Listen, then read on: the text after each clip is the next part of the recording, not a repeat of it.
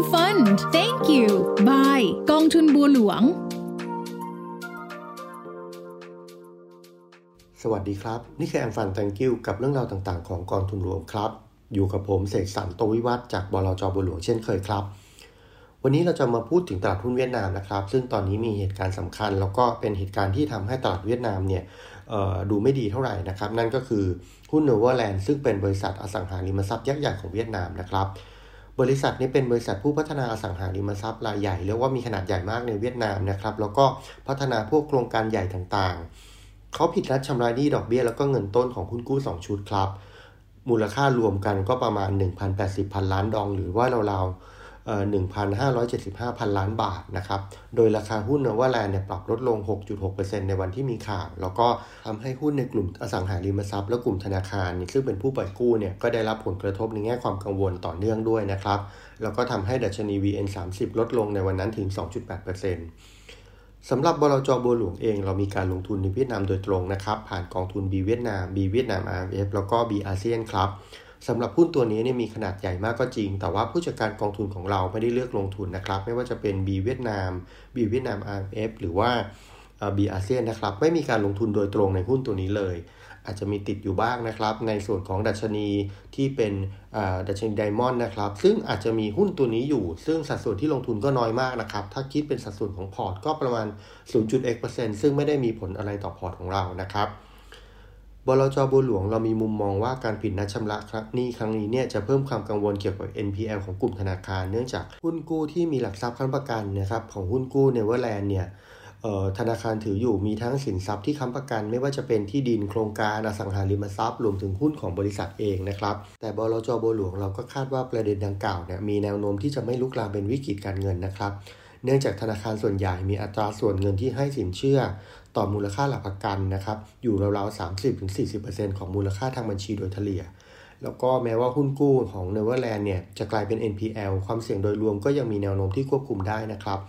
นอกจากนั้นธนาคารใหญ่ ๆ ของเวียดนามเองเนี่ยก็มีการตั้งสำรองหนี้กรณีผิดนัดชำระเอาไว้เกิน 100%ด้วย อ้างอิงจากข้อมูล ล่าสุดของธนาคารขนาดใหญ่นะครับ2รายที่มีสัดส่วน credit exposure ในไตรมาสที่ 4 ของปีที่แล้ว ที่มี credit exposure ของ Novaland ค่อนข้างมากนะครับ ก็คือธนาคาร MBB อยู่ราวประมาณ 2%ของยอดสินเชื่อรวม แล้วก็ธนาคาร VPB นะครับอยู่ราว 1.9%ความเสี่ยงหลักในปัจจุบันนะครับอยู่ที่การลุกลามของการผิดนัดชำระหนี้ไปยังหุ้นกู้ของบริษัทอสังหาริมทรัพย์รายอื่นๆในตลาด ซึ่งมีแนวโน้มจะชะลอการขอนัดชำระเบี้ย ชำระดอกเบี้ยแล้วเงินต้นของหุ้นกู้ได้เช่นกันนะครับ แต่ว่าทางเราเองก็ยังมองอยู่ว่ามันอยู่ภายใต้การควบคุม แล้วก็ไม่น่าจะเกิดเป็นวิกฤตอะไรนะครับ แต่ว่าเนื่องจากธนาคารของเวียดนามเองมีธนาคารอยู่เป็นร้อยๆแห่งนะครับ มันก็อาจจะมีผลกระทบกับธนาคารขนาดเล็กบ้าง ซึ่งอันนี้เนี่ยก็จะเป็นการกรองโดยธรรมชาติของกระบวนการลงทุน แล้วก็ภาคธุรกิจการเงินนะครับสำหรับธนาคารที่ไม่มีความแข็งแกร่งก็อาจจะมีการควบรวมหรือมีการเปลี่ยนไป โดยธนาคารก็จะมีความแข็งแกร่งมากขึ้นนะครับ ซึ่งอันนี้เนี่ยก็จะเป็นผลดีในอนาคตต่อตลาดหุ้นแล้วก็เศรษฐกิจของเวียดนามครับสำหรับ B เวียดนามเองแล้วก็ B เวียดนาม RMF นะครับกองทั้งสองกองเป็น Active Fund ที่ผู้จัดการกองทุนสามารถปรับเปลี่ยนหุ้นได้ ไม่ต้องถือหุ้นตามดัชนีนะครับ ซึ่งหุ้น Novaland เนี่ยเป็นหุ้นใหญ่ซึ่งมีน้ำหนักในดัชนีพอสมควร กองเวียดนามทั้งสองของเราเนี่ยได้ลดน้ำหนักการลงทุนในหุ้นกลุ่มอสังหาริมทรัพย์ โดยมีสัดส่วนการลงทุนอยู่ที่ 13.5%ใน B เวียดนามนะครับ ถ้านับเป็นอสังหาริมทรัพย์เฉพาะที่อยู่อาศัยหรือว่าพวก residential property เนี่ยอยู่ประมาณ 7.24%แล้วก็อสังหาริมทรัพย์ในกลุ่มของ B เวียดนาม IMF นะครับอยู่ที่ 15.13%ถ้าเป็นพวก residential property ก็อยู่แค่ประมาณ 8.01%นะครับ ในขณะที่ดัชนีเวียดนามอินเด็กเนี่ย มีสัดส่วนกลุ่มอสังหาริมทรัพย์โดยรวมอยู่ที่ 16%สำหรับการลงทุนในกลุ่มอสังหาริมทรัพย์ของ B เวียดนามและ B เวียดนาม IMF นะครับ จะเน้นกระจายตัวอยู่ในอสังหาริมทรัพย์เพื่อการอยู่อาศัย อสังหาริมทรัพย์เพื่อเชิงพาณิชย์ แล้วก็นิคมอุตสาหกรรมนะครับ เน้นหุ้นที่ valuation ไม่แพง มีฐานะการเงินที่แข็งแกร่ง แล้วก็มีโอกาสที่จะได้ส่วนแบ่งตลาดเพิ่มขึ้นในภาวะที่อุตสาหกรรมโดยรวมอ่อนแอนะครับสำหรับกลยุทธ์การลงทุนในช่วง 3-6 เดือนต่อจากนี้เนี่ย เรามองว่าตลาดหุ้นเวียดนามในครึ่งปีแรก ยังคงมีความเสี่ยงเกี่ยวกับดอกเบี้ยสูง และสภาพคล่องในกลุ่มอสังหาริมทรัพย์ครับ ซึ่งหลาย ๆ บริษัทจะมีการครบกำหนดชำระหนี้ผู้ถือหุ้นกู้ในช่วงไตรมาสที่ 2 และไตรมาสที่ 3 ของปีนี้เนี่ยและอาจจะลุกลามทำให้ NPL ในระบบธนาคารเพิ่มขึ้นได้บ้างนะครับ ปัจจัยดังกล่าวจะส่งผลกระทบเชิงลบต่อกลุ่มสถาบันการเงิน แล้วก็กลุ่มอสังหาริมทรัพย์ ซึ่งคิดเป็นสัดส่วนกว่า 56%ของดัชนีหุ้นเวียดนามนะครับ บลจบัวหลวงเราคาดว่ากำไรของบริษัทจดทะเบียนของเวียดนามปีนี้จะเติบโตราวๆ7-10%แล้วก็ปรับลดลงจากตลาดคาดการณ์ก่อนหน้านี้ที่ราวๆ